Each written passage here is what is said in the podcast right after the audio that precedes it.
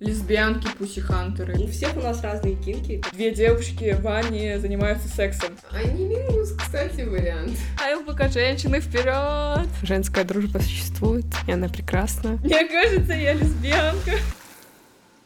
Салем, с вами я, Мира Унгарова, и это «Квирный сквирт» — подкаст про ЛГБТК плюс секс-просвет в Центральной Азии. И сегодня мы будем пробовать совершенно новый формат, конечно, похожий на прошлые эпизоды, однако я решила добавить небольшую новизну в этот выпуск. И, к сожалению, сегодня мы будем обсуждать тему без вашего любимого соведущего Мутали Маскеу. Ну, Мутали, передай привет всем! Всем привет! Это Мутали. Меня нет в этом эпизоде, но я его буду слушать вместе с вами. И сегодня в выпуске будет несколько героинь. Сегодня я сижу вместе с двумя, офлайн лицом к лицу, с Гульбахат и Элиной. Также будет отрывок с Аджокой из Кыргызстана. Всем привет! Дорогие гости! Гульбахат и Эля, можете, пожалуйста, представиться, рассказать про себя, про свою идентичность, чем вы занимаетесь? Барни Салем, меня зовут Гульбахат. Я являюсь квир-деколониальной активисткой или активистом, как кому удобно. В принципе, я принимаю все местоимения. Я родилась в 94 году, мне 28.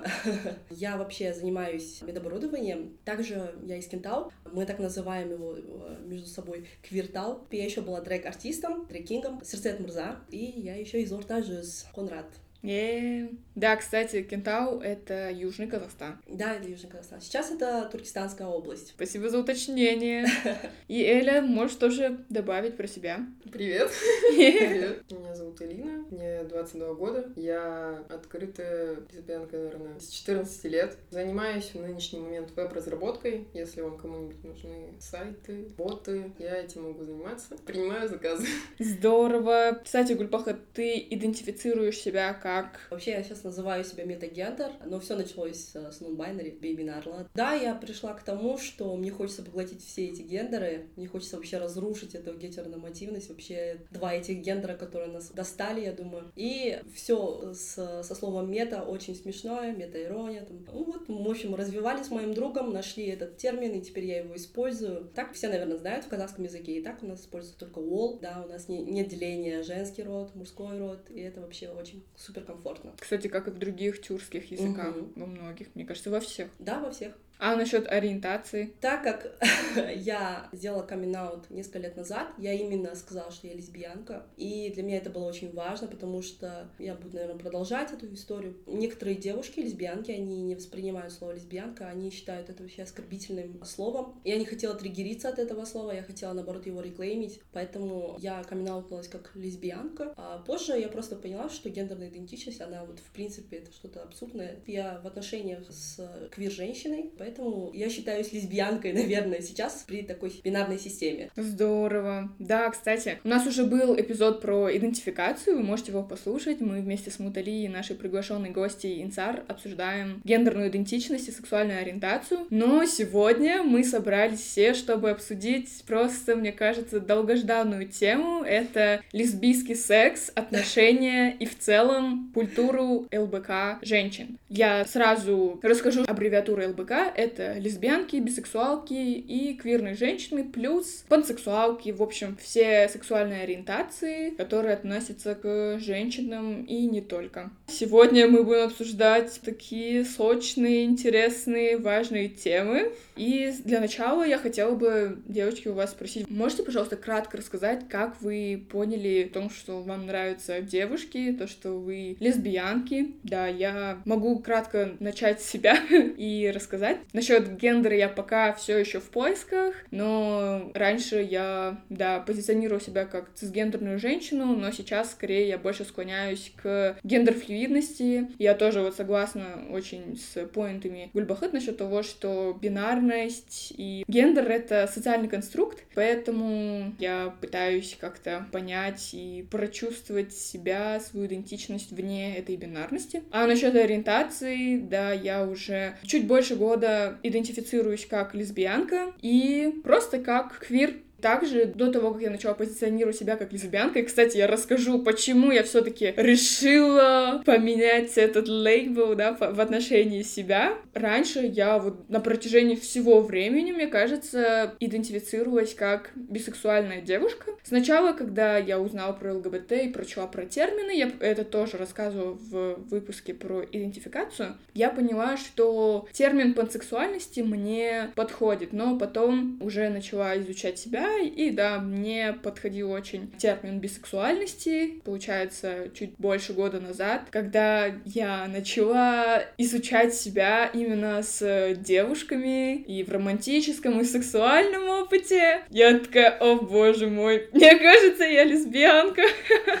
И на самом деле мы тоже будем обсуждать э, эту тему сегодня. Компульсивной гетеросексуальности. Я очень долго не могла понять, есть ли у меня влечение к мужчинам или у меня компульсивная гетеросексуальность. И потом я нашла просто один замечательный документ. Он очень популярен среди как раз-таки ЛБК женщин, среди лесбиянок. Он называется Lesbian Doc. И это документ, где собраны вопросы и разные предложения, где описывается, что относится к компульсивной гетеросексуальности, а что к действительно влечению там, к мужчинам или там, к женщинам или к другим людям. И я прошлась по этому документу, и я такая, блин, я не вижу себя в отношениях с мужчиной, я не хочу строить отношения с парнями, с мужчинами, и я, правда, когда представляю себя там замужем, с детьми окей, но, за... но именно замужем, ну, не знаю, в моей голове эта картинка не усваивается, и я вижу себя в отношениях только с женщиной или, допустим, другой персоной вне бинарности. Умерли, да, надо добавить, мне кажется, жизненно. Твит, по-моему, увидела как раз-таки про компульсивную гетеросексуальность. Я помню, как я интересовалась парнями, когда я была еще школьницей, и это действительно были какие-то персонажи для меня. В реальной жизни, наверное, он бы вообще бы мне не понравился. То есть все равно, наверное, есть привычка, когда ты еще тинейджер, влюбляться в персонажей, да, и там строить какого-то персонажа, который тебе нравится, а потом идеализировать его. Но мой камин он очень поздно пришелся. В принципе, друзья мои знали, еще я училась в колледже, я им рассказала, на третьем курсе, по-моему, это было колледжа. Я, в принципе, из такой, да, семьи максимально, я не знаю, не радикальной, а такая... Традиционной? Традиционной, да, больше. Признаться им для меня вообще было каким-то адом на самом деле. Я всегда знала, что я, скорее всего, просто уеду куда-то и буду там жить, буду счастлива и все такое. Я помню, я вот призналась своим друзьям, они такие типа, а, окей, но они надеялись, то, что я э, со временем передумаю,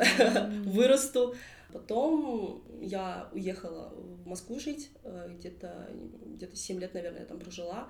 И вот там как раз-таки у меня были серьезные отношения. Ну, я в Алматы тоже, конечно, влюблялась. Я познакомилась со своей первой девушкой, которая мне была серьезная влюбленность. Мне было, наверное, лет 18-19, как раз когда я подала документы в университет. Она была казашкой, такая казахоязычная, классная казашка, и такая максимально феминная. Это было очень прикольно тогда думать, то, что вот мы будем вместе. Почему-то тогда у меня не было такого страха, который появился через несколько лет. То есть я могла с ней за ручку ходить на улице, и мы были в отношениях, мы целовались вечером во дворе, где-нибудь в Оксае.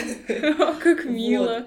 И я просто понимала то, что со временем, а, может быть, да, действительно, что-то не так со мной. Я вот пыталась тоже, у меня были отношения с мальчиками где-то, когда я была тинейджером. И вот потом, когда я поняла, что вообще просто ничего не чувствую, кроме какого-то там дружеской симпатии, то есть я влечения, как ты говоришь, тоже не чувствовала. И я думала, я просто сейчас маленькая, так скажем, и со временем это придет. Но потом я осознала то, что мне нравятся девушки, прям я очень сильно вкрашилась, как сейчас говорят, в одну девушку, Э, из своего курса. И я поняла, что, блин, нет, я не могу больше как бы идеализировать мужчину и просто представлять то, что я с ним не буду. Поэтому это очень жизненно. И вот у меня были длительные отношения, в них мы уже были семьей, у нас уже было какие-то планы были, то есть дом там и все такое. Но, к сожалению, нам вот помешал как раз гетеронормативность, которая mm-hmm. была. И плюс еще там были мои гетеро-друзья, и они постоянно так или иначе говорили, что вот ты за мужчину в этой семье, да, а она там за женщину. Это был такой вообще кринж, такая жуть. Мы такие смеялись над этим, а потом я понимала, что дома в любом случае, в каких-то мелочах это проявляется. Про эти отношения я, наверное, не буду говорить. Сейчас, э, когда я уже это все прошла, на это очень сильно повлияла деколонизация. я всем советую вообще задуматься о том, принимаете ли вы все части своей идентичности, потому что когда ты живешь в религиозной семье или в традиционной семье, тебе каждый раз хочется соответствовать чему-то. Спасибо большое. Очень было интересно узнать про твой бэкграунд, потому что, да, мне кажется, для многих ребят, именно для девушек Центральной Азии, которые считают себя квирными, мне кажется, многие найдут что-то похожее для себя. Эля, тебе что-нибудь знакомо из истории Гульбахет или моей истории? Ну, у меня опыт немного отличается. Я изначально как бы в семье считалась таким странным ребенком, потому что я человек с э, диагностированным аутизмом. В детстве мне его не диагностировали, поэтому я просто была странным ребенком. Но я жила в традиционной, очень консервативной семье. Я была очень гомофобно настроена до какого-то там возраста. Но я всегда была тем человеком, который, ну, даже если я гомофобно настроена, я особо как-то на этот счет не видела нужды высказываться. И в один момент у меня просто вот была вот эта вот школьная подруга, очень близкая, которая оказалась слишком близкой, и она рассказывала там что-то об ЛГБТ, я там что-то один раз высказалась о том, что ну, это какое-то совращение детей, это неправильно, и она мне ответила что-то на это, и я после этого момента начала задумываться, ну, у меня история принятия очень довольно-таки простая, на самом деле. После этого я начала задумываться, я как-то опустила для себя, это стало для меня простой темой, я поняла, что я не буду на нее как-то очень громко высказываться, мне нужно еще подумать. Потом я увидела Руби Роуз, Руби Роуз. Я увидела Руби Роуз в интернете. Я такая, ну, я осознаю эти чувства, я понимаю прекрасно, что я чувствую. Этого нельзя избежать. И я так, в принципе, и приняла. То, что мне нравятся девушки, то, что я люблю девушек. Для меня более сложным вопросом было скорее то, что мне не нравятся парни. В принципе, была тем человеком, которым, которому никто не нравился. Ну, в плане, я никому особо не нравилась, я была всегда сама по себе, и мне никто не нравился. И тут принять то, что, ну, на девушек я могу смотреть, а на парней вообще нет, ну, это было сложнее. Я изначально назвалась лесбиянкой, это для меня было окей. Я сразу об этом всем сказала в школе. То есть ты просто увидела Руби Роуз, такая, ну все, я лесбиянка, и просто идентифицирую. Руби Роуз очень сильно повлияла. Конечно, я в семье об этом не говорила, но несмотря на то, что я изначально себя приняла как лесбиянку, я очень долгое время спала все равно после этого с парнями, ходила с ними на свидание. Я с ними не встречалась, они мне, никто мне не нравился, я изначально это понимала, но я все еще это делала. Плюс я очень долгое время, несмотря на то, что в голове я называла себя лесбиянкой, я не называла себя лесбиянкой в открытую. То есть я могла сказать, что я гей, да, я люблю девушек, но я никогда не могла сказать, что я лесбиянка. То есть это, ну, относительно недавно произошло, когда я в открытую начала это говорить. История камин ну, я сказала, у меня не было окружения никакого, кроме школьного, потому что я ни с кем не общалась. Но в школе все знали. В семье у меня сложная и так ситуация была к этому возрасту, 11-12 лет. И у меня сложная ситуация и так была в семье, плюс э, из-за подросткового возраста у нас с матерью начались э, свои проблемы. Моя мама, она в один момент просто, ну, как она всегда и делала, она взяла телефон, посмотрела все переписки, посмотрела все письма, которые у меня там в шкафу лежат, поняла, что я лесбиянка. И у нас начался разговор. И в итоге у нас там были все стадии от того, что я там пыталась как-то защитить и сказать, что нет, я просто поддерживаю. Потом я призналась, что да, я так себя чувствую. Ну, Потом она заставила моего отца, который, в принципе, в моей жизни не особо присутствовал, поговорить со мной. И он просто зашел в комнату, пока я лежу. И он такой, типа, ну, ты не можешь пока знать. И я просто кивнула, и он ушел. Ну и вот так у нас все это время и происходило. Да, я, кстати, еще хотела спросить про твою национальность. Я росла в русско-украинской семье, но мой отец, он казах, но я просто не знакома с, со второй стороной своей. Поэтому, да, я росла в русской семье, будучи метиской. Для меня это тоже был был важный опыт. Для контекста это тоже важно знать. Да, кстати, ты упомянула Руби Роуз и то, что она была твоим gay awakening. И как раз-таки в продолжение этой темы я хотела спросить у вас, помимо Руби Роуз, были ли у вас лесбийские селебрити краши и вообще в целом расскажите про своих квирных икон, именно женщин или чтобы они были ЛБК, в общем? Я смотрела Элворд. Обожаю. Как поколение поздних миллениалов я посмотрела все сезоны, там как бы почти все иконы. Потом я очень сильно влюбилась в писательницу феминистской Библии. Угадайте? Феминистской Библии? Да. Я, честно, Второй пол. туплю. Симон де Бувар. А, Поняла. Про нее есть фильм, он называется «Любовники в кафе де Флёр». Потом еще Фрида Кало. Про Да, неё да. есть фильм тоже. Да, на самом деле очень много, я просто сейчас не могу перебрать всех селебрити. Они мне больше всего нравились, и я прям вообще была вкрашена, и они все классные. Реально иконик. И насчет Элворд, я на самом деле вот быстро добавлю. Это так нелепо, ну ладно. Я когда была помладше, около 13 лет, и когда поняла, что мне нравятся девочки, девушки, я просто писала в Ютубе, там женщины целуются. Все такое было, мне кажется. Да, и первое, что мне выходило, это какие-то отрывки из Элворд. Я с тех пор знала про этот сериал, но в Ютубе там было просто какое-то уродливое качество, просто отвратительное. Но все же я открывала и такая, «М, интересно, ну все понятно, пока. Да, и вот только сейчас, недавно, как я познакомилась со своей девушкой, вот мы начали встречаться, я узнала, что вот она любит этот сериал, что она смотрела тоже, кажется, тоже все сезоны старого Элуорд, и потом мы начали вместе пересматривать, и также начали продолжение этого сериала L Word Generation Q, поэтому теперь я тоже в теме. Я даже, по-моему, знаю, какую сцену тебе показывали в.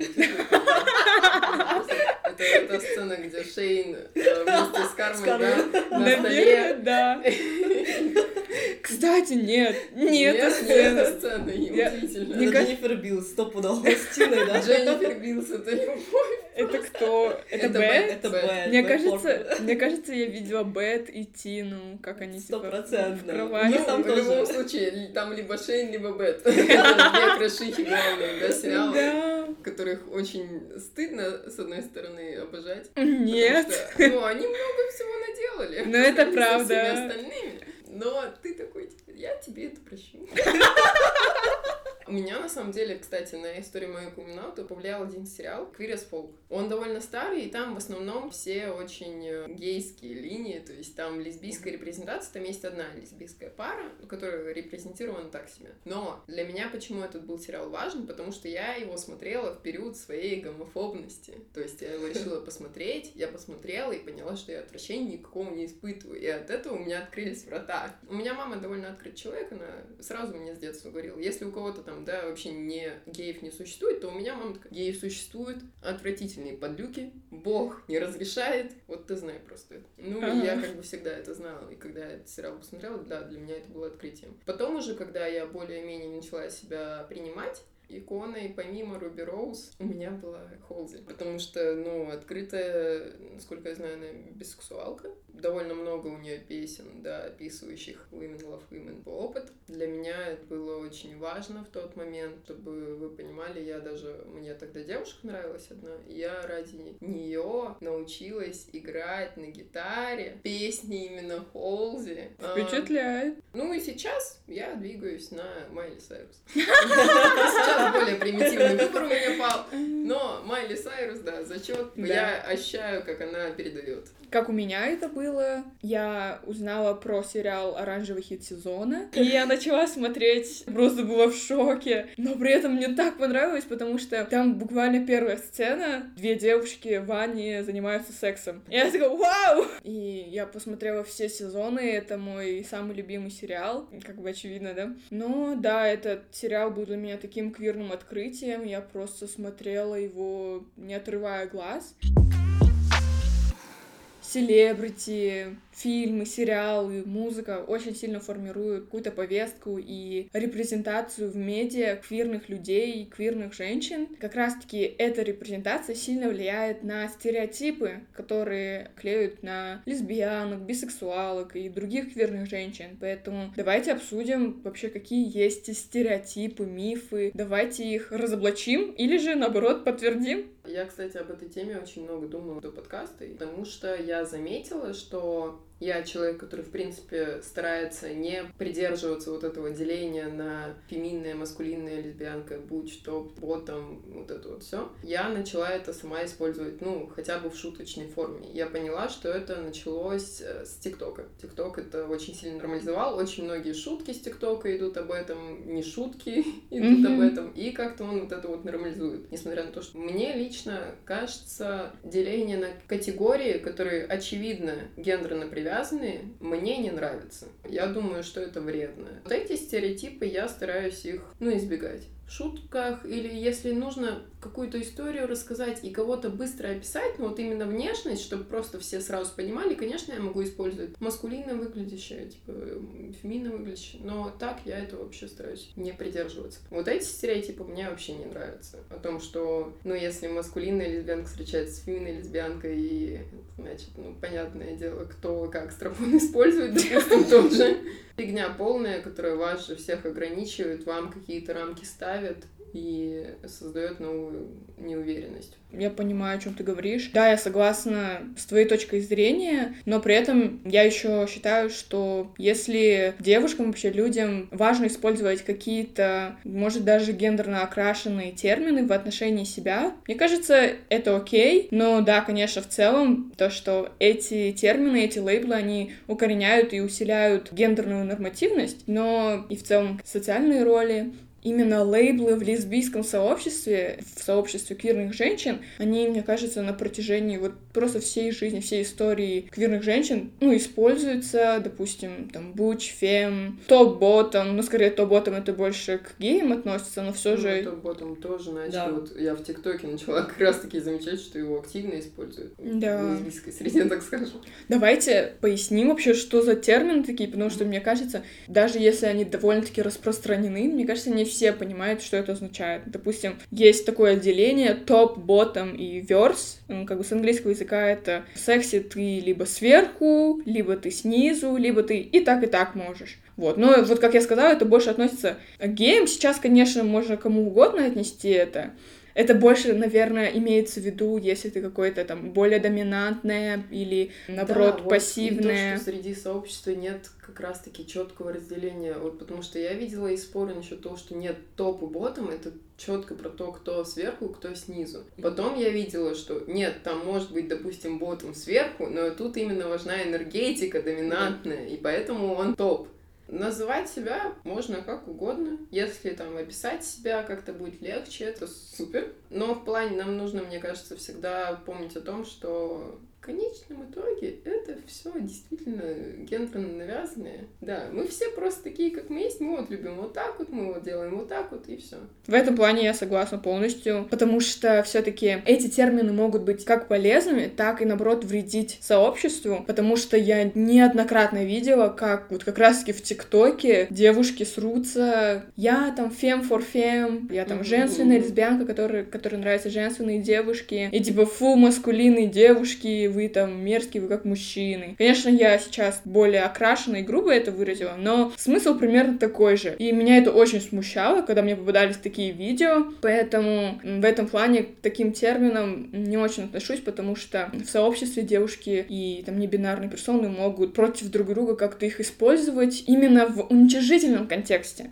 маскулинных девушек априори ожидания какой-то мужской роли, да, именно в гетеронормативном контексте. И это тоже вредит, потому что, в конце концов, там, неважно, маскулинная, там, феминная, андрогинная девушка, она девушка, а не мужик. И это же все про власть. Альфа, омега, бета, да, то есть те же самые вот топ, батом и как там было верст. Верст, да. вот. И это обратно же откат к патриархату, исключение вот этого равенства, где два человека могут с, с друг другом взаимодействовать без каких-то ролей, да. Я вообще знаю по себе, у меня был такой этап в жизни, когда я ходила в тот же самый 6-9, вы, наверное, Что его это? не застали. Мы не застали. Да. 6-9. 6-9 это был гей-клуб. И он был э, как раз-таки в десятых, очень таким нашумевшим, крутым, да, самым таким классным местом. Они, о нем все знали, и он находился как раз в подвале, в подвальном помещении. Потом произошел скандал с Курманказы и Пушкиным. Я вообще была не в Казахстане, поэтому я всего не знаю, но якобы этот клуб заказал эту афишу, где целуются Курманказы с Пушкиным, и это как-то попало в руки гомофобов, и потом начался скандал, оштрафовали дизайнерку, и, по-моему, даже ей пришлось переехать. Сколько я знаю, да, клуб закрыли. Это очень обидно, на самом деле, потому что этот клуб, это место было э, ностальгирующим местом в Алматы, где ты мог себя в безопасности хоть как-то чувствовать. Помню то, что тогда вот как раз-таки вот явное деление было, когда я еще знакомилась с девушками, и они все равно всегда спрашивали, да, актив, те же самые термины, они просто сейчас преобразовались, теперь да. на английском языке они просто используются. И и это было везде, и когда, допустим, я знакомилась с какой-то, допустим, она не выглядела максимально там маскулинной девушкой, но она, она так себя позиционировала, она мне говорила, что ты носишь. Я помню, такая ситуация была. Я знаю то, что как бы большей части маскулинных, именно токсично-маскулинных, да, девушек, которых ненавидят, не любят, которые ведут себя, да, вот неподобающе, якобы. То, что им приходится жить в этом, не забывайте, в патриархальном мире, и им приходится каждый раз доказывать, что они достойны уважения. То есть они женщины, да, но они якобы не хотят быть женщинами, потому что, к сожалению, им приходится выходить, работать где-то, и когда их сексуализируют или харасят, или что-то еще, чтобы этого не было, они максимально надевают вот эту вот маску токсичной маскулинности, и от нее очень сложно избавиться, потому что тебе кажется то, что ты от нее чуть-чуть отойдешь, и как будто на тебя уже нападут, потому что у меня такое было. Даже вот в безопасных местах сейчас я понимаю то, что им сложно открыться этим токсично-маскулинным девушкам и как-то позиционировать себя, потому что обратно же, если у нас даже стереотипы в самом э, пространстве, да,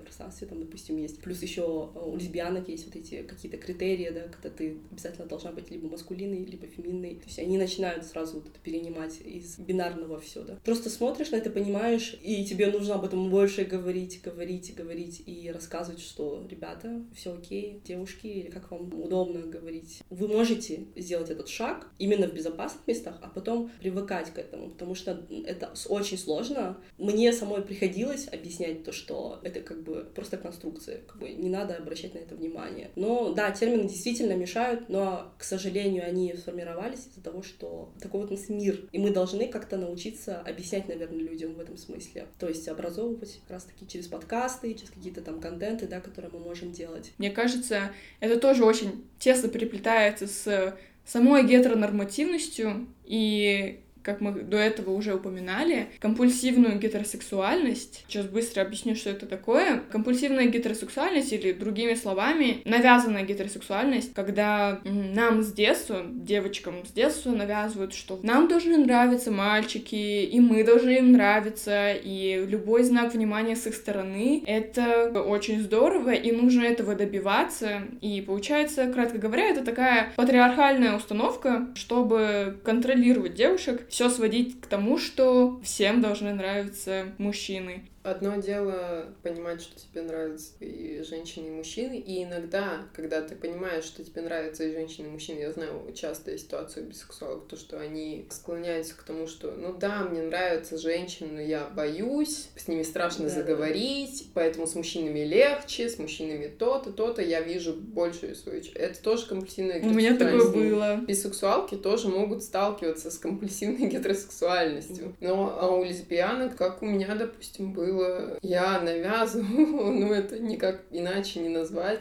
Идет в ход еще и то, что я аутистка, мне, в принципе, нужно было оценивать все общество вокруг меня, чтобы как-то научиться маскироваться. Поэтому я оценивала абсолютно все. Я оценивала, типа, кого считают люди привлекательным, почему они считают его привлекательным, какие конкретные черты. Я по этим чертам выделяла для себя, допустим, каких-то персонажей даже, или там, допустим, каких-то мужчин в моем кругу общения. И вот так вот пыталась навязать себе привязанность. Но даже если это не получалось, то потом, ну, мне все равно уделяли внимание какого-то мужчины. Когда мне уделяли внимание мужчины, я вам не опишу, насколько мне было радостно. То, что мне мужчина соизволил будто бы какое-то внимание, да, уделить, я понимала, что я к тебе ничего не испытываю, но я буду рада сделать все ради того, чтобы ты дальше продолжал это испытывать. Это то, как мы воспитаны, в принципе. Вот это и есть, я думаю, компульсивная гетеросексуальность.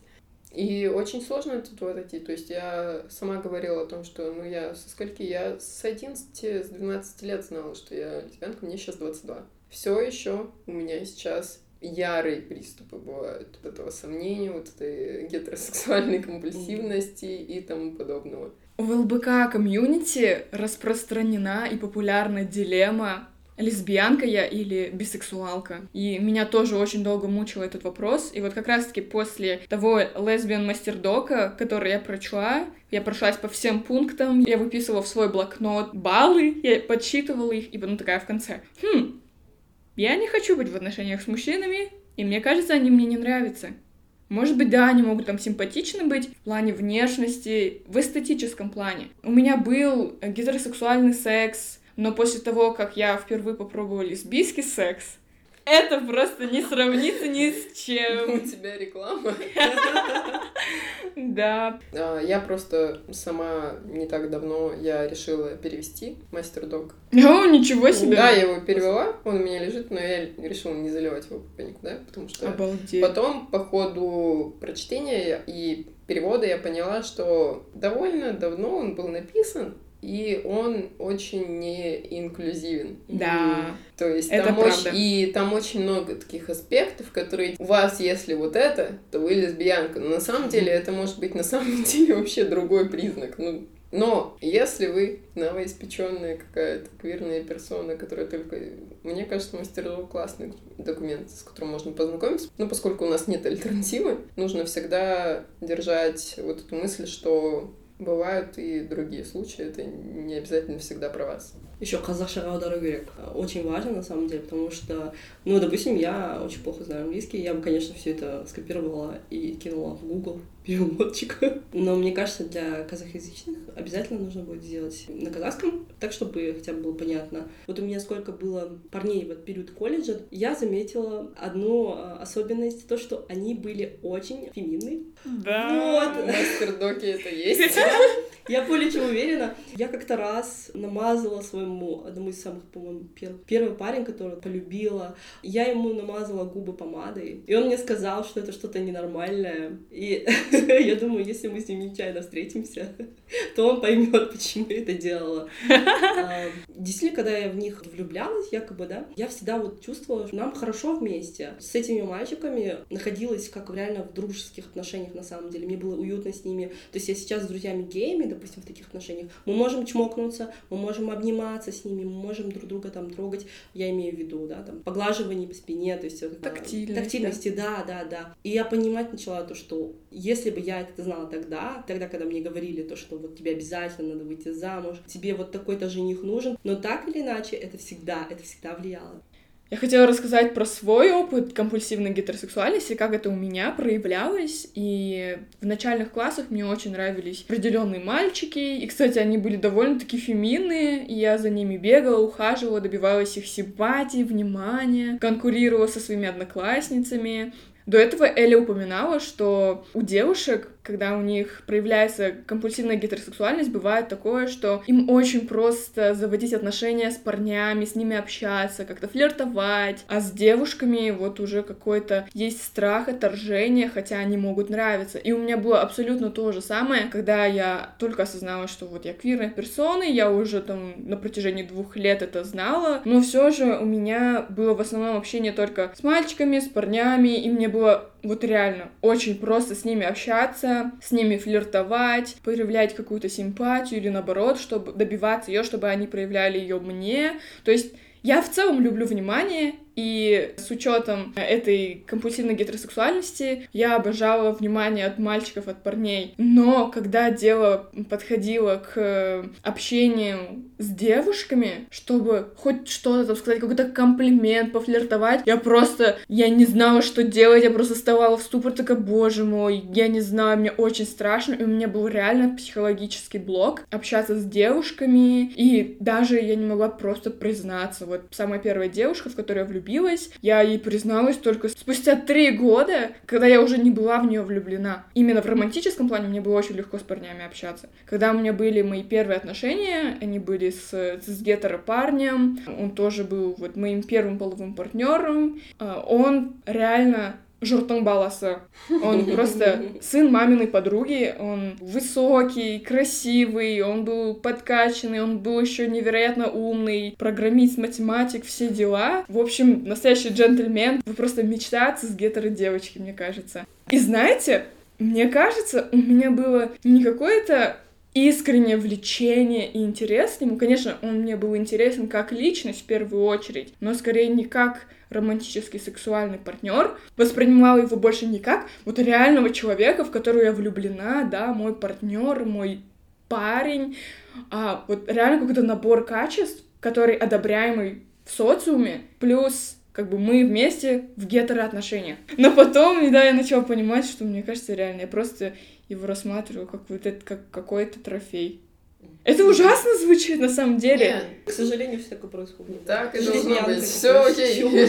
Да. Продолжай. Вот тоже есть истории, когда женщина буквально в браке с детьми, с мужчиной, но потом она уже там к 30-40 годам понимает, что она все-таки лесбиянка, и все это было навязано обществом и гетеронормативностью. У гетеро парней могут быть краши на парней. Плане там на Райана Рейнольдса, да? Они же все обожают Райана Рейнольдса. Да. И Гослинга тоже. И. Райан Гослинг, Райан Рейнольдс. Это же прям э, стопроцентный проход в гетеро. Если Да. тебе нравится Райан Рейнольдс и Райан Гослинг, типа, это гетеро. Им могут нравиться эти Райаны, но при этом они не сомневаются в своей ориентации, даже если у них есть какой-то краш на какого-то селебрити, да? И то же самое с гетеро-девушками. У них могут быть краши на девушек, там, допустим, на Руби Роуз, да? Но при этом они все равно остаются гетеросексуальными девушками. И мне кажется, это нечестно, если у лесбиянки может быть какой-то краш на парня, да, селебрити, допустим, там, Гарри Стайлз, да, то сразу все начинаются сомнения насчет ее сексуальности. Мне кажется, у нас есть право абсолютно иметь краши на парней, там платонические какие-то, да, и при этом оставаться лесбиянкой.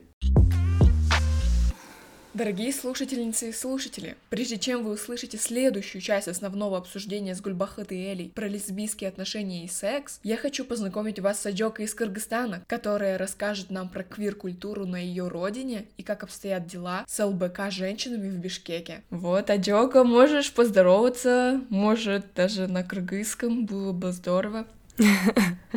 Всем привет, Саламат Сиздар. Меня зовут Аджока, мне 24. Я цис-женщина, и я бисексуальна. Я являюсь авторкой подкаста «Очень квирные дела». Он о всем квирном в Кыргызстане, в частности, и в Центральной Азии. Я занимаюсь веб-разработкой, фрилансерка, и сейчас продолжаю обучение программированию. И в ближайшем будущем собираюсь переехать в Париж. Надеюсь, получится. Вау, как здорово, очень круто. Вот, учусь в школу программирования, и у нас сейчас возможность есть перевода. Дорогие слушательницы и слушатели, как вы поняли, Аджока моя коллежанка по цеху, по подкастам, и у нее есть свой подкаст вместе с своим другом Бекованой. Очень квирные дела про квир-культуру в Кыргызстане и Центральной Азии. Поэтому тоже слушайте их подкаст. Да, нужно больше разнообразия и квирного опыта в Центральной Азии, и это как раз-таки классная возможность и крутой проект для того, чтобы узнать больше. Спасибо. Мы хотим, мы собираемся делать коллаборации. И вот это получается такая мини... Демо-версия, да, такая? Да. Вот, Адёка, я хотела спросить у тебя, была ли у тебя когда-нибудь квирная икона, может, лесбийский символ? Расскажи, пожалуйста, про это. Ну да, пока я училась в старших классах, как раз это такой момент был познания себя и своей самоидентичности. И Русскоязычных блогеров очень мало было, и никто об этом открыто не говорил, поэтому я смотрела американских и британских, англоязычных. И я следила за Шеннон Беверидж, она активистка американская, блогерка, была известна в Тамблере, потом она начала вести свой блог на Ютубе, и до сих пор, да, подписана на нее, хотя у нее сменились уже три девушки. Она дружит там с, со всякими знаменитостями. Вот ее бывшая девушка была Флетчер. Флетчер — это певица тоже. А, Да. точно. Флетчер тоже, она квир-икона. Она еще снялась в новом сезоне L Word, поколение Q. Да, я видела. Классно. Она там в роли себя. Ну, быть настолько популярной, чтобы играть саму себя в лесбийском сериале. Да. А еще там снялась Келани. О май гад, Келани. Я ее обожаю, хотя я не знаю ни одной ее песни. Да, кстати, я не особо ее слушаю, но я знаю, что она квир-икона, и в ТикТоке у меня часто появляется. Из певиц мне еще нравится Girl in Red. Еще, наверное, важной фигурой является Хейли Киока с ее песней Girls Like Girls. Это прям был такой gay awakening для меня в старших классах. И дальше она снимала всякие квирные клипы, и она сама квирная. А есть ли у тебя какие-то локальные иконы Кыргызстана, за которыми ты следишь? Да, слежу за Зи. Они не бинарная личность, ну, местоимение он. Он очень любит драг-культуру. Сам тоже начал недавно этим заниматься и очень хорошо поддержал вечеринку от Руш, когда они только запускались. Mm, от Руш. Мы позже поговорим про это тоже. А именно из квирных женщин. А, есть Алтын Капалова. Она квир-активистка, художница независимая, да. Она основательница фэм-музея. Это фэм-квир-активистки, художницы, устраивают выставки различные, перформансы, на одной из них мы как раз были в Бишкеке. Алтын Капалова, да, есть жена вроде, они живут вместе, у них есть дети. Да, обожаю Алтын Капалову. Это очень мило. Ну, из казахстанских блогеров ты, Мира, для меня было большое откровение, когда мы познакомились на блогерском квадратоне, я узнала, что ты открытая, Мутали тоже. Ну, для меня это очень смело, и пока у нас в Кыргызстане к этому не дошло. Как мило, спасибо. Но нас не нужно перечислять. А, почему? Потому что я про Кыргызстан А, ну спрашиваю. ладно. Типа мы буквально ведущие этого подкаста. Ну, мы же Центральную Азию обсуждаем. Ну да, окей, хорошо. Есть еще исследовательницы. Это Махира, она лекторка в АУЦА, и она исследования разные ведет. И она сама квирная, тоже активистка. И Георгий Мамедов тоже. Он тоже профессор Вауца. Да, и он квирный. Для наших слушательниц и слушателей такая пометка, то что АУЦА — это американский университет в Центральной Азии, он находится в Бишкеке, в Кыргызстане. И в AUCA такая политика, что всем все ок, да. То есть они открытые, получаются. Да, да. Хотя я слышала, что родители жалуются, но, блин, come on, вы их отправили сами в этот универ учиться. Да, в такой либеральный уник. Года два-три назад была знакома с э, профессором тоже из АУЦА, он был учителем математики и открытым геем. Спасибо, Аджока, за такой список квирных людей. А теперь давай перейдем к самой теме нашего эпизода. А можешь ли ты рассказать, пожалуйста, в целом про то, как обстоят дела в Кыргызстане с э, квирными людьми, с квирной культурой? Можешь, пожалуйста, поделиться? Мне кажется, раньше мы могли прям похвастаться, что Кыргызстан — это такой островок демократии Центральной Азии, да, ну сейчас все хуже и хуже становится с властью и с их политикой, но все еще есть организации крупные. Самая крупная организация, вот Лабрис, она находится в Бишкеке, основана была в Кыргызстане, и от нее а, инициатива была Кыргыз-Индиго. Сейчас они уже отдельная организация стали. Я не знала про историю Кыргыз-Индиго, что они изначально были от Лабрис. Да, они вот отошли больше МСМ они, у них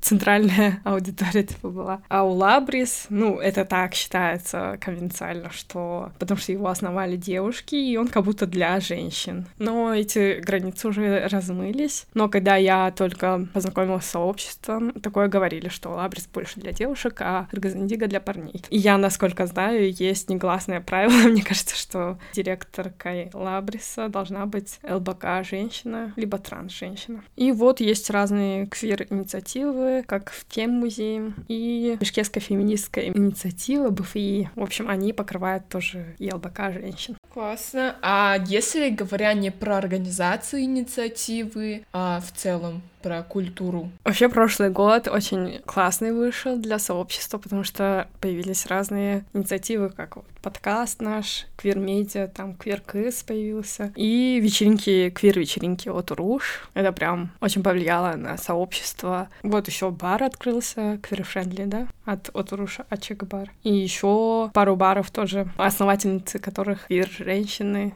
В целом обстановка, мне кажется, в Бишкеке это так, более-менее безопасно. Ну, как девушка я вообще практически не сталкиваюсь с, с дискриминацией, да. Для парней, конечно, чуть-чуть сложнее и сложнее себя проявлять. Особенно на публике, да. А вот еще у меня есть вопрос. Это больше касается законодательства Кыргызской Республики. Есть ли у вас какие-то законы, э, законопроекты, которые связаны с ЛГБТ-сообществом, которые могли бы как-то дискриминировать права квирных людей? Потому что, как показывает Узбекистан, после закона в Российской Федерации, в Узбекистане тоже хотят э, создать такой закон, который запрещал бы псевдопропаганду ЛГБТ. В Кыргызстане еще такого закона нет. Да, но есть один дискриминирующий закон о смене пола, смене документов. Раньше это было сделать легко, там нужны были определенные справки, и просто идешь там в ЗАГС, меняешь документы. А сейчас надо судиться. Сейчас это не так все просто. По-моему, в 2020-м этот закон приняли. Но люди продолжают это делать с помощью организаций, они им помогают. Это очень здорово, что организации прям нацелены на то, чтобы адвокатировать и помогать квирным людям, транс-людям. Ну хорошо, давайте перейдем с такой более серьезной, такой немного депрессивной темы, более легкая. Можешь рассказать кратко, когда и сколько ты поняла, что ты не гетера? Вот. И потом уже из этого, как ты познакомилась с сообществом, и дальше как знакомилась с девушками. Как у многих, наверное, еще понимаешь в детстве, ко мне осознание пришло в средних или старших классах. Тогда я рассказала своим подругам, и все было здорово. Но окончательно я пришла к пониманию, что я бисексуальна сексуально, это первый-второй курс, где-то так. Это 2016-2017 год, когда я познакомилась с сообществом. Вконтакте был паблик, э, я там познакомилась с девушкой. Что за паблик? Swag KG. Я там являюсь теперь администраторкой. Ничего себе. Мы раньше очень активные были, проводили сходки разные. Как еще раз? Swag KG? Swag, да. Secretly we are gay.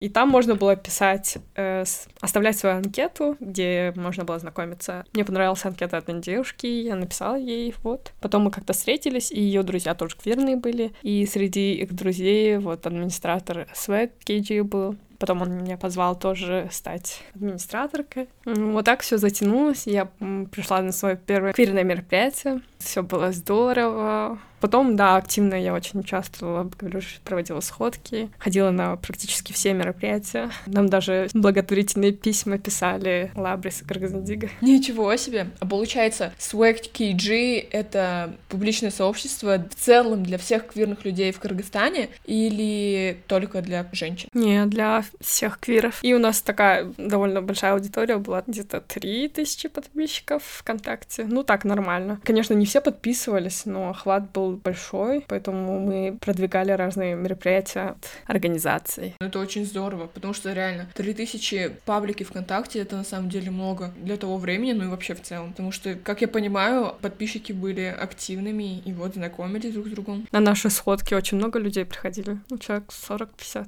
Офигеть. О, блин, кстати, я вспомнила, как я один раз пошла на ЛГБТ-сходку, но я сейчас не буду рассказывать про этот опыт.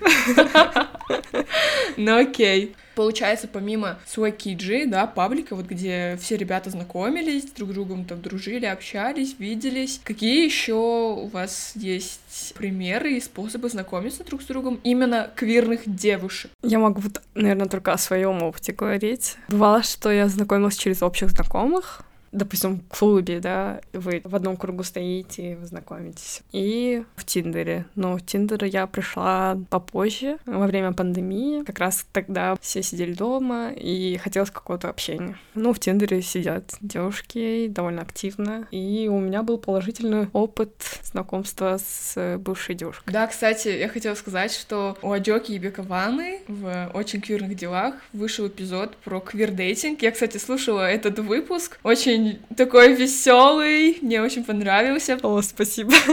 Поэтому, да, если вы хотите больше узнать про квир-дейтинг в Кыргызстане, можете слушать подкаст «Очень квирные дела». Спасибо, спасибо.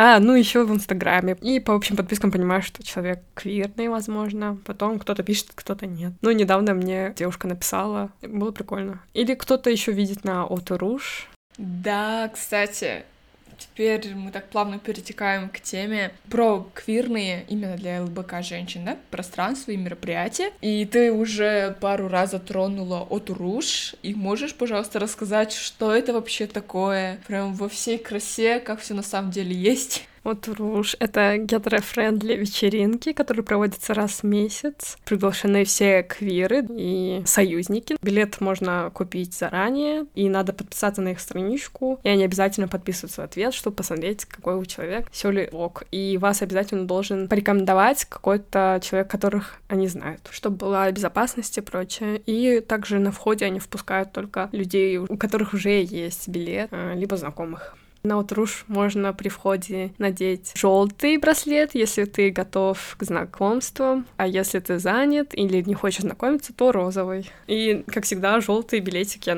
они очень быстро кончаются. Блин, как здорово. Очень классная идея. Да, и они проводятся на разную тематику. В прошлый раз была тематика Дисней, да. Позапрошлый раз был Хэллоуин, то и то, что там сияет, глиттер, эйфория. Каждый раз тематики меняются, это прикольно. Можно как-то самовыражаться, придумывать разные костюмы. Да, блин, это просто офигенно, потому что когда я впервые узнала про Утуруш, я тогда впервые прилетела в Бишкек, это был июнь 2022 года, получается, прошлого года, и я тогда приехала по программе, я просто листала ТикТок, у меня рекомендации стали кыргызстанские, и мне попалось видео с Утуруша, и я вижу, что вот это такая тематическая вечеринка, вечеринка, именно квирная, и я такая, вау, как здорово. Я просто пишу в комментариях этому человеку, который выложил видео, привет, вот что за мероприятие, можете, пожалуйста, рассказать. Я вот приехала в Бишкек, хочу сходить на подобное. И вот мне сказали, вот это Утуруш, он проводится один раз в месяц, он был три дня назад. И я такая, блин, как жаль. И с тех пор, вот с июня прошлого года, я очень хочу попасть на Утуруш. И подписалась на них, смотрю все афиши, просто такая, блин, какие классные тематики. Здорово, здорово. Поэтому, да, мне кажется, было бы здорово, если бы были похожие инициативы, допустим, у нас в Казахстане, в Алматы. У нас, конечно, однозначно есть э, вечеринки квирные, но как от Уруш у нас еще нет. У них вечеринка 11 февраля. Может, ты попадешь. О, здорово, спасибо за дату. И вот насчет всяких вечеринок, есть ли у вас определенные специально направленные для ЛБК женщин мероприятия? Как таковых постоянных нету. Есть День видимости лесбиянок, его празднуют вот в Лабрисе, Крагзандига, мероприятия проводятся. Есть День видимости бисексуалов, ну там же как раз-таки все бисексуалы, но не только ЛБК женщины. Периодически иногда у Крагзандига или у Лабрис бывают кемпы именно для ЛБК ЛБК женщин. Но, конечно, эта проблема всегда была, что ЛБК женщины невидимы, что фокус так сменяется больше на ГБК аудиторию и транс людей. Жаль, конечно, что так происходит, но мне кажется, это на самом деле распространенное явление в квир-сообществе, то, что ЛБК женщины невидимы в каком-то плане, Поэтому меня всегда радует, когда есть специально отведенный день или мероприятие для как раз-таки нас. Но, с другой стороны, очень здорово, что сейчас затрагиваем эту тему, тем самым делая ее важной. Тоже здорово, что, допустим, мы с тобой делаем свой подкаст, и как бы мы тоже считаемся ЛБК женщинами. Поэтому да, ЛБК женщины вперед! Да, больше площадок для нас. И, кстати, хотела рассказать, что вот недавно была открыта заявка на ЛГБТ-платформу для центральноазиатских квир-активистов и активисток. Если вы успели податься, это очень здорово. Если нет, то следите за телеграммом Квирный Сквир. Там я стараюсь постить про такие возможности для ЛГБТК плюс людей.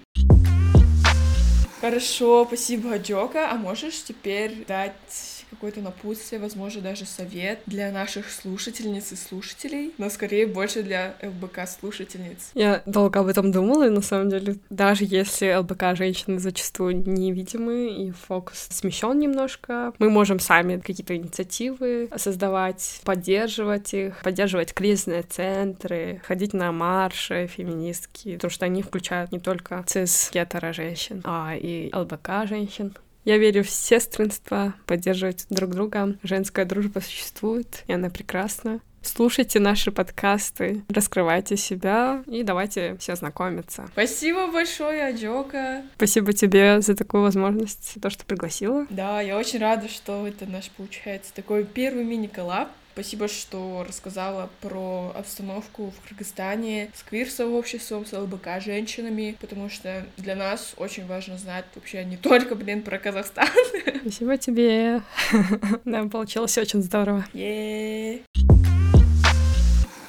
Так, давайте теперь перейдем к теме отношений, дейтинга, где вообще знакомятся лесбиянки, бисексуалки, квирные женщины. Давайте это обсудим. Какие есть у нас в Алматы, в Казахстане пространство, мероприятия для этого. Я могу рассказать, что вообще сегодня приглашала героиню э, Лену Иванову. Она является основательницей ЛБК инициативы. Она проводит мероприятия, различные ивенты для ЛБК женщин у нас в Алматы. И да, я ходила на эти мероприятия. Мне кажется, это просто офигенная возможность, чтобы знакомиться с другими девушками или просто приходить со своими подругами, со своими девушками. И мне очень нравится такой формат, потому что у нас есть квирный бар, Safe Space Алматы. Там тусуются все. Все люди из ЛГБТК плюс сообщества, всех гендерных идентичностей, сексуальных ориентаций. Но мероприятие от FemPoint, инициативы Лены, как раз-таки тогда приходят чисто женщины, девушки, феминные персоны, и это такое безопасное пространство. Мне очень нравится атмосфера на мероприятиях FemPoint, поэтому ставлю лайк. Я могу сказать только то, что знакомилась раньше, есть ВКонтакте. До этого была на Mail.ru, в общем, приложение. Мы там искали, общались. И еще некоторые открытые ЛГБТ плюс персоны, допустим, да, они открыто говорят то, что они там создают какие-то чаты, где можно познакомиться. У Safe Space, по-моему, даже есть чатик, где можно познакомиться, насколько я знаю. Честно говоря, в основном я знакомилась именно в пространствах но есть такое то, что, по-моему, даже в гетеробарах тоже знакомятся девушки. Ко мне как-то подкатила одноклассница моего друга. Это было так смешно. Она такая, ну это не самое приятное, конечно, воспоминание. Она такая, ты лесбиянка? Я говорю, ну да. И она просто полезла ко мне целоваться. Боже да, мой. это стрёмно. Типа, не ну, делайте такой, так, да, ребят. не делайте это так. тоже про стереотипы, да, то, что что-то экзотичное Да, да, да, да, да, да. Вот, кстати, насчет ВКонтакте, мне кажется, да, мне не кажется, есть паблики Да. э, ВК, где раньше, да, думаю, сейчас тоже ЛГБТ-люди в Казахстане могут знакомиться. И я вообще абсолютно забыла про этот свой опыт, но один раз в 2017 году я пошла на ЛГБТ-сходку в Достык Плазу, это торговый центр в Алматы, и, честно говоря, это немного какой-то травматичный опыт для меня, потому что я тогда только пыталась вливаться в комьюнити, пыталась принимать себя и быть открытой в плане своей ориентации, знакомиться как раз-таки, не обязательно в романтическом плане, а просто делать знакомство с ЛГБТ-людьми, и я пришла на эту сходку, я вообще, я сидела в стороне, мне было невероятно страшно и тревожно, я просто сидела на всех смотрела, Интересный опыт, интересная история такая, но с тех пор я потом просто не ходила на эти сходки. И я еще помню, что тоже старая тема была в Алматы и новая тема. То есть это а, люди до 25, это была новая тема, вы, допустим, сейчас, и вот те, которые постарше, там 30 и выше, они считались старой темой. И как раз-таки там все друг друга знали, там было тоже сестринство, да, они там общались и тоже собирались, и такое вот было комьюнити, так скажем. Вау. Тогда, да, и я просто помню, что меня подруга позвала на э, шашлыки. Так, э, Шашлыки. да, мы поехали, и мы вот кемпинг, да, такой устроили, и мы там познакомились. Я, я познакомилась с девушкой, которой я знакомилась ВКонтакте или где-то там. Она вообще жила в другой стране. Мы вот на, летом, когда она приехала, и я приехала, мы просто столкнулись. То есть это вообще был э, прикол, я просто была в шоке. Был такой паблик, не знаю, бот ВК, Леонардо да Винчи. Боже, я там сидела, и я как раз-таки пыталась познакомиться с э, девочками, вот, и как-то я общалась с одной девушкой, но это общение никуда дальше не пошло, хотя мы жили буквально в одном городе, но, да, и тоже как бы интересное средство знакомства, и мне кажется, оно до сих пор актуально, но уже переместилось больше в Телеграм. Лично по своему опыту скажу, что опыт, который у меня случался, и, в принципе, самые, самые все вот эти вот примечательные опыты, они случались знакомые, знакомых, друзья, друзей, какие-то компании. То есть это все равно нужно начинать выстраивать себе какую-то компанию, которая действительно тебе близка по духу. Я не говорю о том, что невозможно найти себе пару в Тиндере или ВКонтакте, но просто там даже не про пару идет речь, но пара, не пара, друзья, не друзья, но, скорее всего, будет приятнее, если вы просто реально организуете себе какой-то удобный для вас круг общения в реальной жизни, важно упомянуть. Ну что, дорогие слушательницы и слушатели, мы пришли наконец-то к долгожданной теме, которую вы все так хотите. Это лесбийский секс. Наконец-то мы пришли к десерту. Для начала, конечно, я проговорю важность согласия и контрацепции. У Квирного Сквирта уже есть эпизод про контрацепцию вместе с приглашенным гостем Амиром Шайкижановым. Там мы просто подробно разбираем каждый вид контрацепции, тему согласия, так что я очень рекомендую вам послушать этот выпуск перед тем, как вы сейчас дальше будете слушать про лесбийский секс, потому что тема контрацепции — это не от неотъемлемая часть в сексе. Согласие в сексе, оно неимоверно важно. Я расскажу краткую историю харасмента именно со стороны квирной девушки в отношении меня, потому что эта тема недостаточно освещается. Во-первых, я в прошлом эпизоде про контрацепцию говорила, если вы не были согласны на половой контакт, то вы не должны считать это за секс, потому что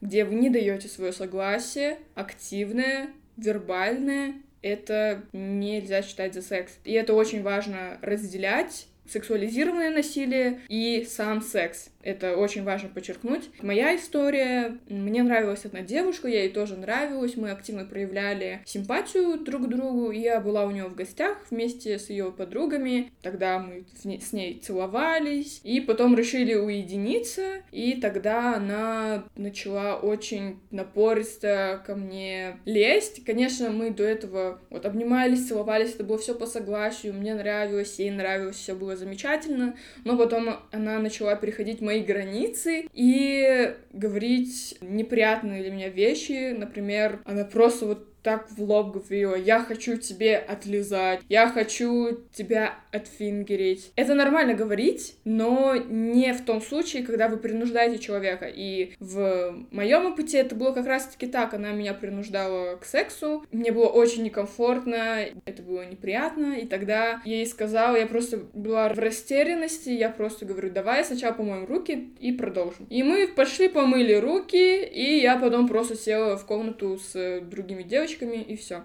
На самом деле, в тот день я не осознавала, что это как раз-таки был харасмент с ее стороны в отношении меня, но потом, когда я рассказала это уже другому человеку, этот человек мне сказал, блин, Мира, мне очень жаль, но на самом деле это было насильственное действие в твою сторону. И я потом тогда осознала, что да, это действительно было так. Опять же, этот опыт я не считаю за свой первый там секс. Вообще, я просто не считаю этот опыт за секс, потому что это был харасмент. И это очень важно различать. И не переживайте, слушательницы и слушатели, со мной все в порядке. Я это рассказываю, я это уже пережила, и у меня все хорошо. Поэтому, да, я просто делюсь этим как историей и примером, что если у вас, не дай бог, такое произойдет, чтобы вы знали, что нет, это не секс, это насилие. Это обязательно то, что нужно узнать у человека, хочет ли он секса. И, допустим, дальше же мы будем переходить насчет э, того, что вас, допустим, возбуждает. Обязательно, да, если ты что-то говоришь, ты видишь то, что человек, как он вообще на это реагирует. У всех у нас разные кинки, как бы все это понимают. Фетиши, почему бы и нет. Э, но обязательно посмотреть на реакцию. Если окей, все, дальше продолжаем находить такие как бы точки соприкосновения, где вам удобно и тебе, и партнерке. Абсолютно. Возьмите это на заметку. Нам важно научиться распознавать именно да с энтузиазмом, когда действительно человек этого хочет. Это типа самое важное. Да, активное согласие. Активное, активное действительно согласие. согласие. Понимаете контекст, понимаете, что в первую очередь вам нужно, вам нужно не услышать не то, что типа да, вам нужно реально увидеть и услышать, что человек хочет. Мы обсудили важность согласия и контрацепции, и теперь уже перейдем к следующей теме. Это мне кажется, она волнует многих, и не только девушек квирных, но вообще всех в целом, всех людей. Это лобковые волосы, это в целом волосы на теле, бритье и гигиена, потому что абсолютно у всех людей есть волосы на теле. И в интимных зонах тоже. Но просто об этом не принято говорить, это стыдно, это неловко, это грязно и бла-бла-бла. Но мы должны это обсудить. У меня были, допустим, партнерки, которые, ну, понятное дело, там, вы один раз занимаетесь сексом, и дальше вы там расходитесь. И есть партнерки, с которыми есть шанс, да, допустим, развить отношения. Волосы есть, волосы нет, волос нет, это никак не влияет. Но дальше, если у нас какое-то есть развитие, то я всегда говорю, что у меня, допустим, очень чувствительная кожа, допустим, бритая кожа какая-то, она очень сильно на мне отражается, у меня начинается раздражение. Если есть возможность, если человеку, типа, как бы нормально с этим, то ты можешь ничего не брить, просто подстригай. Но брить это тоже, вот брить это вот самое плохое решение, потому что вот раз это больше всего и раздражает кожу.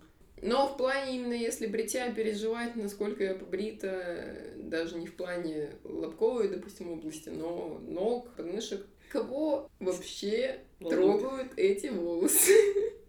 Трогают эти волосы. Ну, я хотела заматериться, но я не могу. Поэтому я так говорю. У всех свои предпочтения, это абсолютно нормально их озвучивать своему половому партнеру, партнерке, э, потому что это касается и вашего комфорта тоже, но да, мы не можем как бы указывать своему партнеру, партнерке. Я расскажу про себя, меня вообще никак не отталкивают, не, не вызывают какого-то омержения, отвращения лобковые волосы. Я считаю, наоборот, это сексуальным, если mm-hmm. у девушки есть лобковые волосы, потому что это, во-первых, признак того, что она женщина, она взрослая. И просто в целом у нас в социуме по отношению к женщинам есть такие стандарты, что мы должны быть просто идеально выбритыми, гладкими и просто как ребенок, но как бы это нормально, чтобы у женщины были волосы, потому что она, во-первых, живая, и во-вторых, она взрослая. Поэтому Лобковые волосы, во-первых, это признак зрелости человека, и да, я лично считаю это сексуальным как и на подмышках, как и э, в интимной зоне. Честно говоря, мне все равно, если у моей партнерки волосы. Вот, если она там хочет их брить, вообще что-то с ними делать, тоже абсолютно окей, но просто я проговариваю то, что мне не важно, есть ли у тебя волосы или нет, вот, ну да, как Эля сказала, когда свежевыбритый лобок, то да, он может колоть при кунилингусе, и это может раздражать кожу, но также это очень хороший эксфолиатор для губ. Экспериментный это всегда, в принципе, свежий убрит, не свежий убрит. Тут вообще не проблема. Это Реально, каждый раз у меня губы в два раза больше. Согласна, это просто... Поэтому тоже реклама такая Да. Я сама, если честно, тоже, типа, за бодипозитив. Я как бы не особо люблю убирать волосы э, на теле. Когда мы разговаривали, допустим, с моей э, партнеркой, я объясняла то, что мне как бы нормально. Но она мне говорит, типа, как бы сколько ты там не мылась, это все равно лучше их убрать. То есть это обратно же в предпочтение. Тут, наверное, все-таки надо будет смотреть, как вам сначала, во-первых, удобно, а во-вторых, и готовы ли вы на какие-то жертвы идти, потому что там, допустим, если э, из-за этого не будет кунилингуса, ну, можно, в принципе, потерпеть, типа, и не, не все же крутится вокруг э, кунилингуса, как бы, да, в лесбийских отношениях. Но в целом, просто насчет волос, я, честно, не совсем согласна, что все равно даже если там хорошо помыться, соблюдать все правила гигиены, то как бы волосы там несут какую-то грязь себе. Честно, я с этим не согласна. Да, во-первых, мне кажется, важно в целом подмываться перед сексом, вообще просто подмываться, потому что это, это здравый смысл. Просто чтобы вы понимали, запах у вульвы это абсолютно нормально, mm-hmm. потому что это половой орган, и как бы мы все можем потеть. Запах пота это нормально. И в целом у вульвы есть свой запах, он не неприятный лично для меня. Но, конечно, если вы будете ухаживать за своими интимными зонами, то там ничего такого запрелого, супер вонючего не должно быть.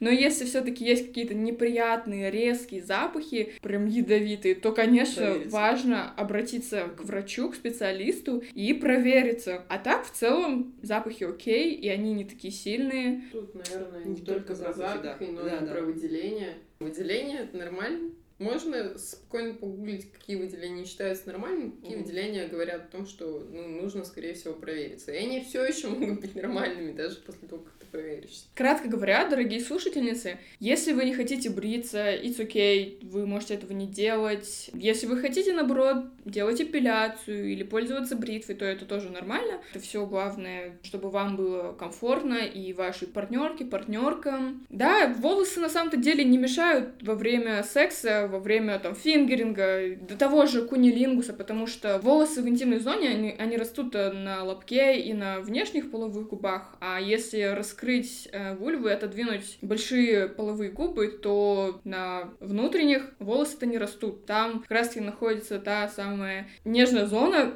без волос. Вульва — это просто гениальный половой орган, потому что она самоочищается. Кстати, насчет гигиены. Нельзя подмываться обычным мылом. Мгм, Нужно да, пользоваться да, да. специальным интимным, либо просто водой. Касательно интимного мыла, его нужно использовать снаружи, но никак не, в- не внутри, не нужно его, э, не знаю, Вообще запихивать, намыливать внутри. Ничего не Да. надо делать. Наши вульвы... У вас микрофлора отлично справляется в любом случае, что бы у вас не было, все прекрасно справляется. Снаружи надо, да, держать гигиену, внутри дайте справляться самой. Теперь самое интересное, это позы и Позы и практики. практики. Давайте да, наконец-то сегодня? обсудим позы. Вот я начну с ножниц. Как считаются, ножницы — это самая популярная поза у лесбиянок, у квирных женщин. На самом деле это не так. А, Но также я видела еще какие-то разоблачения, что а, поза ножниц, она была придумана чисто гетеро, цисгетеро мужчинами для цисгетеро мужчин, чтобы в порно ле- лесбиянки, ну или актрисы, которые играют лесбиянок, использовали именно эту практику ножниц. И ее многие девушки, э, феминистки осуждают и считают, что вот она неправдоподобная, но на самом-то деле я скажу, что мне нравятся ножницы. Ой. Мне то же тоже нравятся то ножницы, я тебя поддержу. Классно. Мы как раз-таки вот этот подтверждаем этот стереотип, но, конечно, если нам нравятся ножницы, не значит, что остальным девушкам нравится эта поза, эта практика. И э, скажу за себя, когда я впервые попробовала ножницы, это было случайно. И это просто был какой-то волшебный опыт, и тогда мы достигли оргазма одновременно. И это реально, мне кажется, один из самых лучших сексов в моем опыте. Поза ножниц, она, я понимаю, что она может быть такой спорной для всех, потому что мы ее видим в порно. Это самая сексуализируемая, самая представляемая среди гетеро людей поза, понятное дело. И, в принципе, физиологически очень сложно реально подстроиться. Попробуйте просто и поймите, для Да. вас не для вас. Если не для вас, это тоже нормально. Дофига всего другого существует. Поза ножницы — это минимум, который я вообще могу сделать с девушкой, допустим, своей. Мне лично нравится эта поза, однако ее действительно сложно добиться, ее достичь, и чтобы обеим было удобно, комфортно и действительно приятно. Это правда просто вот когда в первый раз э, у меня получилось достичь оргазма в этой позе. Вообще, в целом, когда я попробовала впервые ножницы, это реально было, была случайность. Потом в остальные разы, конечно, получалось, но не всегда, и это абсолютно нормально. Еще момент с тем, то, что у вас э, может быть разная чувствительность клитора, поэтому это очень сильно влияет, потому что, допустим, э, если у меня высокая чувствительность, а у партнерки низкая чувствительность, то, допустим, для меня это будет больно, и там, или наоборот, ей будет неприятно, да, какие-то действия, или недостаточно э, интенсивные э, какие-то движения.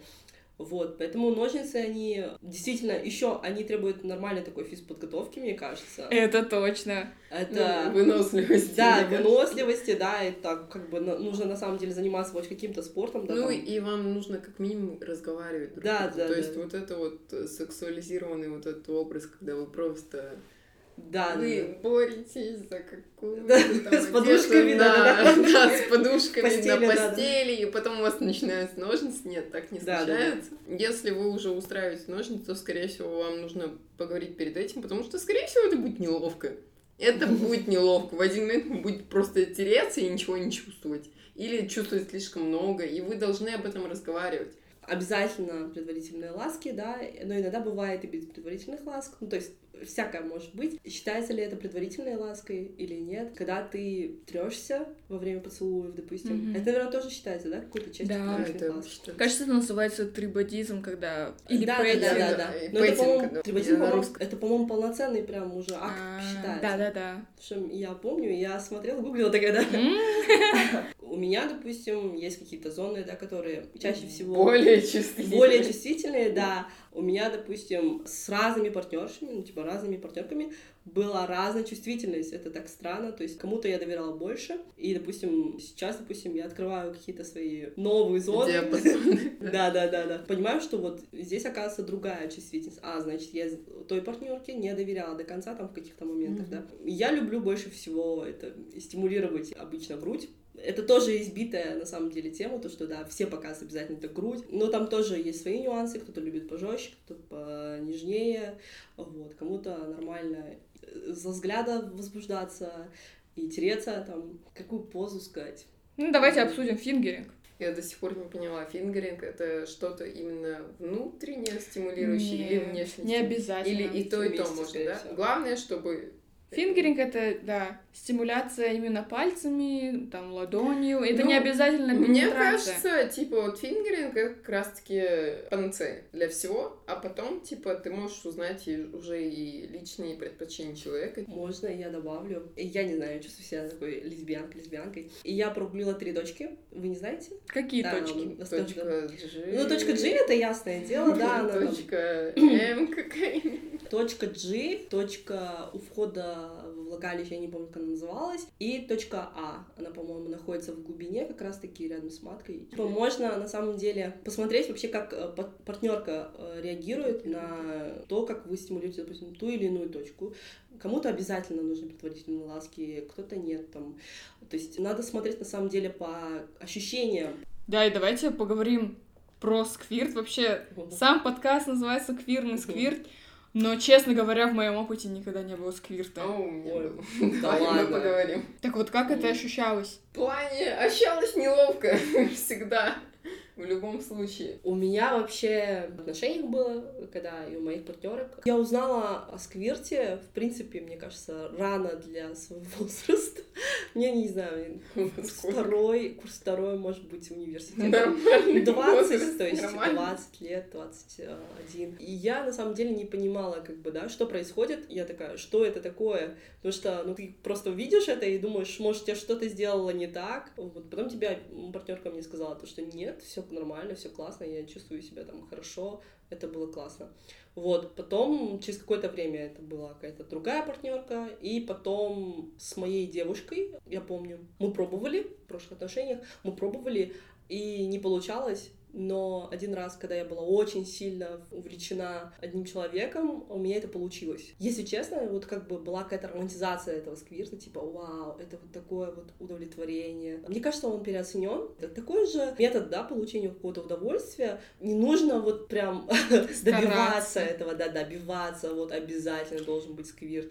Будет, будет. Нет, так можно по-другому как бы получить это удовольствие. И самый такой вообще запоминающийся оргазм у меня был совсем не про сквирт. И это тоже как раз-таки про то, что контекст, да, то, Да. что вы с партнеркой друг друга а, просто безумно прочувствовали каждой клеточкой, и в этот момент у вас произошел секс, и вы получили такое удовольствие. Теперь давайте поговорим про стропоны. Пользуются ли лесбиянки ими? Нужно ли это? И насколько это распространенная практика? Начну с того, что у меня в опыте было использование стропона в сексе. У меня был опыт с обеих сторон. И скажу, это был очень волнительный опыт для меня. Мне понравилось на самом деле, но это точно лично для меня практика не на каждый раз, потому что все-таки я больше предпочитаю пользоваться тем, что дала мне матушка природа, мои руки, и не только. Ну, вообще просто, да, своим телом. Вот, а у вас как? Пользовались ли вы стропоном? Вообще, что вы считаете насчет стропона? Да, я пользовалась трампоном с обеих сторон. Ну, я сейчас предпочитаю не пользоваться особо, потому что, ну, мне, в принципе, не нравится не принимать, не быть э, активной такой стороной. Как бы для меня это никакого удовольствия не предоставляет. Я, в принципе, тот человек, который всегда за то, чтобы попробовать что-то новое. Если бы моей партнерке это бы надо было, я думаю, я бы смогла больше это использовать. Ну а так, мне кажется, тут тоже на самом деле очень глубокая тема с гетеронормативностью. Да, абсолютно. Очень глубокая. То есть, типа, понятное дело, многим людям может это реально нравится, но многим людям может нравиться только из-за того, что это подходит под вот эту гетеронормативную рамку. К тому же, я знаю, что у многих женщин есть фантазии о том, чтобы иметь другой половой орган, например, mm. член. Да, они представляют, что вот у них есть пенис, и они пенетрируют там свою партнерку или там партнера даже. Да, мне кажется, стропон в этом плане хорошая альтернатива. Но, честно говоря, я сказала, что мне понравился этот опыт, когда я была со стропоном на себе это очень для меня было пугающе, потому что я вообще ничего не чувствую. Как бы это не моя конечность. Поэтому, да, я не могла ничего чувствовать но в целом в плане эмоций это было интересно. Но когда я была со стороны вот принимающей стропон, мне, честно, не понравилось. В целом пенетрация мне не совсем подходит, только если это не фингеринг. Есть еще такая штука, как вагинизм, когда есть психологическая или физиологическая особенность у женщин или у людей с вульвами, когда они не могут получать пенетрацию, потому что либо физиологически это невозможно, либо есть большой психологический барьер. Вообще у меня не было опыта со стропоном. У меня был опыт с вибратором. Мы использовали его как раз-таки, как возможно, вот используют некоторые лесбиянки стропон. Как будто ты просто что-то делаешь и э, не понимаешь, насколько это правильно, э, потому что когда ты ощущаешь партнерку, совсем по-другому ощущение. А, но я думаю попробовать, потому что так или иначе разнообразие в сексе, да, оно как бы полезно, плюс еще все возможные игрушки есть, не только там, допустим, этот стропон, да. И я думаю, мы можем, да, обсудить какие-то секс-игрушки. Допустим, меня очень интересуют все эти вакуумные стимуляторы. От них, мне кажется, больше пользы. Ты не успеваешь, возможно, да, все задействовать, и эта игрушка, возможно, будет более полезной. Либо наоборот, есть еще вибратор, который можно пользоваться, да. Стимуляция с обеих сторон. Да, да, да, да, да. В принципе, есть другие разные игрушки, которые можно использовать для пар. Вагинальные шарики. Я даже, я, наверное, все не Анальные вспомню. пробки тоже, Да, кстати. да, да, да, да. Мне кажется, есть немало девушек, которым нравится анальный секс. Те же анальные пробки. Честно говоря, я, я далека от темы анального секса. И, кстати, вот снова же в эпизоде с Амиром Шакижановым Мгм. мы очень много обсуждали анальный секс. Правда, в плане гейского секса. Для меня вообще понятие анальный секс это не обязательно, когда ты проникаешь. Можно на самом деле использовать тот же самый вибратор, да, там не обязательно это там, если вы боитесь или стесняетесь, или есть еще какие-то там страхи, тоже, потому что к анальному сексу там нужно, тоже нужно подготовиться. Мне кажется, даже когда ты касаешься, во время секса, когда ты касаешься, ты можешь стимулировать, и почему нет? Там тоже очень много... э, Нервных окончаний. Да, да, да. Игрушки можно использовать, не обязательно проникновение, чтобы удовлетворить партнерку Да. таким образом. Можно использовать язык. Вам главное найти для себя комфортную зону. Но для меня, как мне кажется, для развития, допустим, тех же отношений, там, вы должны себя хоть на капельку чувствовать открыто для партнера. А нилингус, кстати, вариант. В общем, мы обсудили очень много разных практик, как кунилингус, анилингус, использование стропонов в сексе, фингеринг. И не обязательно ограничиваться только этим в лесбийском сексе, потому что здесь нет никаких запретов, ограничений и рамок. Вы можете исследовать себя, как вы захотите, с кем вы захотите. Также секс — это любая сексуальная практика, которую вы считаете валидной для себя. Обязательно квир-людям нужно читать про феминизм. Им обязательно нужно знать, да, что есть вот эта вот иерархия. Узнавайте все о квир-культуре. Та же самая дрэк. На самом деле много очень и художников, и есть вот очень наши близкие друзья, знакомые, да, которые находятся и в других странах, и они при этом пишут и на татарском, и на казахском, на русском, и пытаются как-то рассказывать о культуре, и плюс добавляют квирность, да, в этом. Допустим, у Марселя Татар Принц. И поддерживать, наверное, квир-артистов обязательно. Музыка, кино, книги. Во всех сферах, да, действительно. Стараться принимать себя полностью, это очень важно. Если вы в Алматы, то приходите, да, в Space, а своих друзей, э, гетеро-друзей можете тоже образовывать и как бы и, и показывать им, что использовать, допустим, те же слова, слова в негативном контексте э, неправильно. Объясняйте им. помогайте. И советуйте им слушать подкаст «Квирный Да, да, да. сквирт» про секс-процесс в Центральной Азии, потому что как раз-таки мы сегодня все собрались для того, чтобы обсудить лесбийский секс, и мы здесь обсуждаем не только темы ЛБК, женщин, а вообще в целом для всех квирных людей, поэтому обязательно прослушайте наши прошлые эпизоды, они просто оснащены богатой, большой информацией, которая вам пригодится, которая будет полезна и информативна для вас, поэтому, да, давайте, ребята, будем общаться вместе в телеграм-канале Квирного Сквирта, он прям так и называется. Вы можете задавать вопросы Гульбахат или Илине там, и я буду им отправлять их, и да, будем общаться вместе, дружить, и да, укреплять наши квирные голоса, создавать комьюнити в Центральной Азии. Дорогие слушательницы и слушатели, спасибо большое, что прослушали этот эпизод. С вами была я, Мирунгарова. Гульбахат. Эля. Всегда мойте руки и предохраняйтесь. Пока-пока. Yeah.